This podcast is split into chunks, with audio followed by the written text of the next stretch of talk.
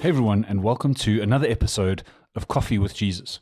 Today I want to follow on from the last session, and so if you haven't yet, go ahead and listen to that one. It's called Light a Fire. But today I want to follow on from there and, and keep going with the life of Elisha. And today we're going to carry on his story by speaking into the idea of imitation. So the title for today is Imitator. If you're new to our podcast, welcome. For those of you who tune in week after week, thank you again for joining us. We release this every week, and the point is just for us to spend 10, 15 minutes together talking about something that's going to help us become more like Jesus. So, as you grab a cup of coffee as you're on your way to work or at gym or dropping the kids off, let's dive into today's session. If you haven't yet, subscribe to this podcast on whichever platform you're on, and let's go. The reality for all of us when we talk about this idea of imitation is that we are all imitating someone, or more likely, a group of different people. What we're imitating is a collection of ideas and people we know. I know it's happening to me when I some, say something, and in my head, I know that's exactly what my dad would have said. People say things like, You sound exactly like your dad, or You sound exactly like your mom. And whether we want to or not, we end up imitating the people closest to us. This is not necessarily a bad thing if we imitate the good that people model for us. But if we imitate the bad, we have an issue. Today, I'm not going to go into who you follow because we've spoken about that quite a lot. We reference that a lot in these podcasts that, hey, you, who you follow, who you hang around with matters. But rather, I'm going to talk about how you follow that person. Once you have the right person in your life, and once you've decided who you're going to follow, how you can be the best follower you can be. I want to be very clear that I'm not saying we should be copies of other people. However, there are great men and women out there that we can learn from and follow and download the best they have to offer into our own lives. Whether we want to admit it or not, we all have role models and people we look up to. This doesn't mean we copy them, but we can follow them and imitate certain principles or ideas that they demonstrate for us today, second chapter of uh, of Second Kings, and this is the chapter where we see the end of Elijah's earthly ministry, and he eventually gets taken up to heaven in a chariot of fire. It's all very dramatic, but it starts out in two Kings two verse one. It says this: Just before God took Elijah to heaven in a whirlwind, Elijah and Elisha were on a walk out of Gilgal.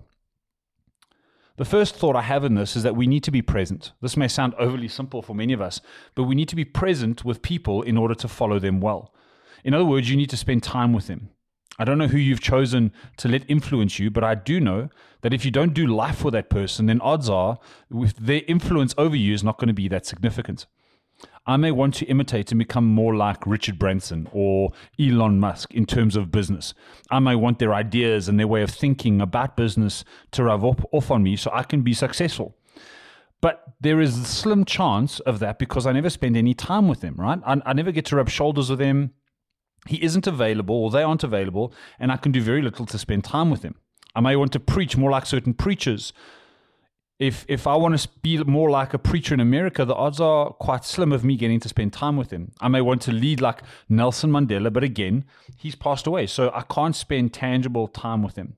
So the question here is: Are we spending enough time with the people who we are following and whom we want to become like? It's not up to your role model to come and see if you want time with them. It's up for us to push into their space and get time with them. If you admire how someone prays, ask to spend some time praying with them. If you admire how someone leads, then spend time with them in leadership settings. It doesn't matter what the context is, the principle is the more time you spend with someone, the more you become like them. So who you who are you spending time with and are you spending the right amount of time with the right kind of people? Once you've decided that once the time with that person uh, we, we can get that time the next thing we have to ask is is how do we then maximize that time good question 2 Kings 2 2. Elisha, Elijah said to Elisha, Stay here. God has sent me on an errand to Bethel. Elisha said, Not on your life. I'm not letting you out of my sight. So they both went to Bethel. Second point is not only do we need to be present, but we need to be faithful. We need to be faithful to the ones we are following. I don't know if Elijah was testing Elisha here to see exactly how far Elisha was willing to go, but I know that Elisha, if he had given up, he wouldn't have received everything that Elijah had to offer. There was nothing that would separate Elisha from Elijah in this moment. Elisha was going to be there at the end no matter what. This is what being faithful is all about. Being faithful means going through anything and everything and not giving up. I think we need to be as practical with this as we can. Otherwise, you know, you just end up walking away uh, without anything changing. Elisha was not just faithful in this verse. Elisha was faithful in burning his backup plan, as we mentioned last time. He'd been faithful all through his time with Elijah, and now Elisha was faithful to the end. Being faithful is not a feeling, it's a choice we make daily, whether it's easy or not. When you are single, you can't hope to become faithful to your future husband or wife when you get married. No, make a decision now daily to walk in purity and faithfulness to someone you haven't even met yet. We can't say one day I'll be faithful in giving when I have enough money to give. No, today we choose to be faithful in our finances every day, whether our bank balance is healthy or not. And this is true in our finances, our relationships, religion, business, school, health, every other area of life. We either choose to be faithful, faithful, or we choose the other option. However, if we want to get the best from people we are following, we need to be faithful to them. The story continues. And Elisha knows Elijah's about to be taken up to heaven. Elijah tries to get rid of Elisha over and over. As I said, we don't know exactly why, but it may have been a test. Whatever the motive, Elijah couldn't get rid of Elisha. He was like those annoying mosquitoes that fly right next to your ear at night, and there's nothing you can do to get rid of them. But then in verse 8, we're going to jump a couple of verses down. Verse 8, it says, Elijah took his cloak, rolled it up, hit the water with it. The river divided, and the two men walked through on dry ground. The next thing we see is these two men standing on the banks of the Jordan River. As far as I can tell, Elisha had spent his entire life on this side of the Jordan, on one side of the Jordan. He had never ventured to the other side of that river. It was kind of like the edge of what he knew. It was the edge of his worldview. It was the edge of his existence. He didn't know what it was like on the other side of the Jordan or what the people there were like. It was a boundary for him. If you're following people worth following, here's something important for your ass to understand. They will always push you to places that you haven't been before. Great leaders and mentors know that sometimes we need to be pushed out of our comfort zones and we need to cross borders. We need to go beyond our own thinking. We, meet, we might need to break physical boundaries or emotional, mental boundaries. If we never cross borders, we end up doing the same thing over and over and over again. So we need to follow people who intentionally are going to cross borders that we wouldn't do in our own. Elijah was born on the other side of the Jordan. Elijah knew where they were going, and so he was the right one to follow to cross the Jordan. We meet with a man by name of Murray once a month, Cheryl and I, or at least as often as we can. He was the speaker um, at, at, some of our church events. He's been part of uh, Liberty Church for many years, and we go to him as often as we can. And often, what he does is he helps us cross borders. He pushes us to think things and go places we wouldn't normally go in our thinking. He stretches us when we can't stretch ourselves. And we all need people like this in our lives. We need a people or a person to push us into different and new areas. But it's all still up to us to cross that border. Let me ask you will you follow another person if they are calling you to a place of stretching? As we bring this to land, the story carries on they cross the Jordan on dry ground. They get to the other side. Once there, Elijah asked Elisha, What exactly do you want from me before I go to be with God? Elisha says, I want a double portion of your spirit, which is fancy Christian words for I want to be just like you, but even better. Elijah says that, man, that's difficult, but if you remain faithful, stick with me to the end, you might just get what you asked for. We don't have an exact time period for how long it was between the conversation and the event, but eventually Elijah does get taken up into heaven on a chariot of fire, and Elisha is there to see it. Elijah leaves his cloak behind. Elisha picks it up, goes back across the Jordan, and is instated as the new prophet of Israel. In verse 15, against jumping, jumping down a couple of verses, it says this The guild of prophets from Jericho saw the whole thing from where they were standing. They said, The spirit of Elijah lives in Elisha. They welcomed and honored him.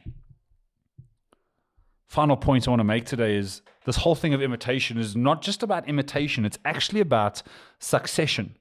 And succession means that we need to succeed those who've gone before. If I imitate someone, it's not so, so that I can be like them, it's so that I can go beyond where they've gone. I can succeed them. It might be like with Elijah and Elisha, where you get to fill the position they held. Or it might be that you take what you learned and apply it to your own life and situation. Elisha was able to succeed Elijah because he had been present, he'd been faithful, and he'd followed Elijah even across borders he'd never gone himself. Elisha became a great successor because he'd been a great follower. This is true for us as well. Before we can become great success, we need to become a great follower. This is the whole idea today is that we need to follow or imitate people, not just to become copies of them, but so that we can go further than they ever went. We're not trying to be better in some kind of comparison or arrogance way, but we want to take what they've done and multiply it and go further because we are standing on their shoulders. I don't know what you want for your life, and I don't need to know the details. But I do know that from my own life and the lives of the people I've watched, what is almost impossible is to get where you want to go without the help and guidance of others. It's impossible to become great without standing on the shoulders of other great men and women. If you want a great marriage, spend time with people who have a great marriage. If you want to be a great businessman, same thing. If you want to be a great preacher, same thing. Any area of your life you want to become great in, find people who are already great. Follow them, follow them well, because one day you will succeed them. The best thing about this whole succession thing is you don't have to wait for the person to leave before you start being successful. One of the things I've learned following great people in my life is the better I follow them, the more successful I get at the same time. So, again, as we close off today, who are you imitating and how are you imitating that person? You might have great leaders, but if you're unfaithful and present, you're not going to succeed. If you don't cross borders, you might only be a tame version of them. And so today, I really trust that as you choose to imitate, to follow people, that you're going to be faithful, you're going to be present, you're going to cross borders. And as you do so, you're going to see success where before you only saw daunting impossibility. You're going to go further than those you copy. I pray have an amazing week. We will see you same time, same place next week as we do another view of Elisha's life.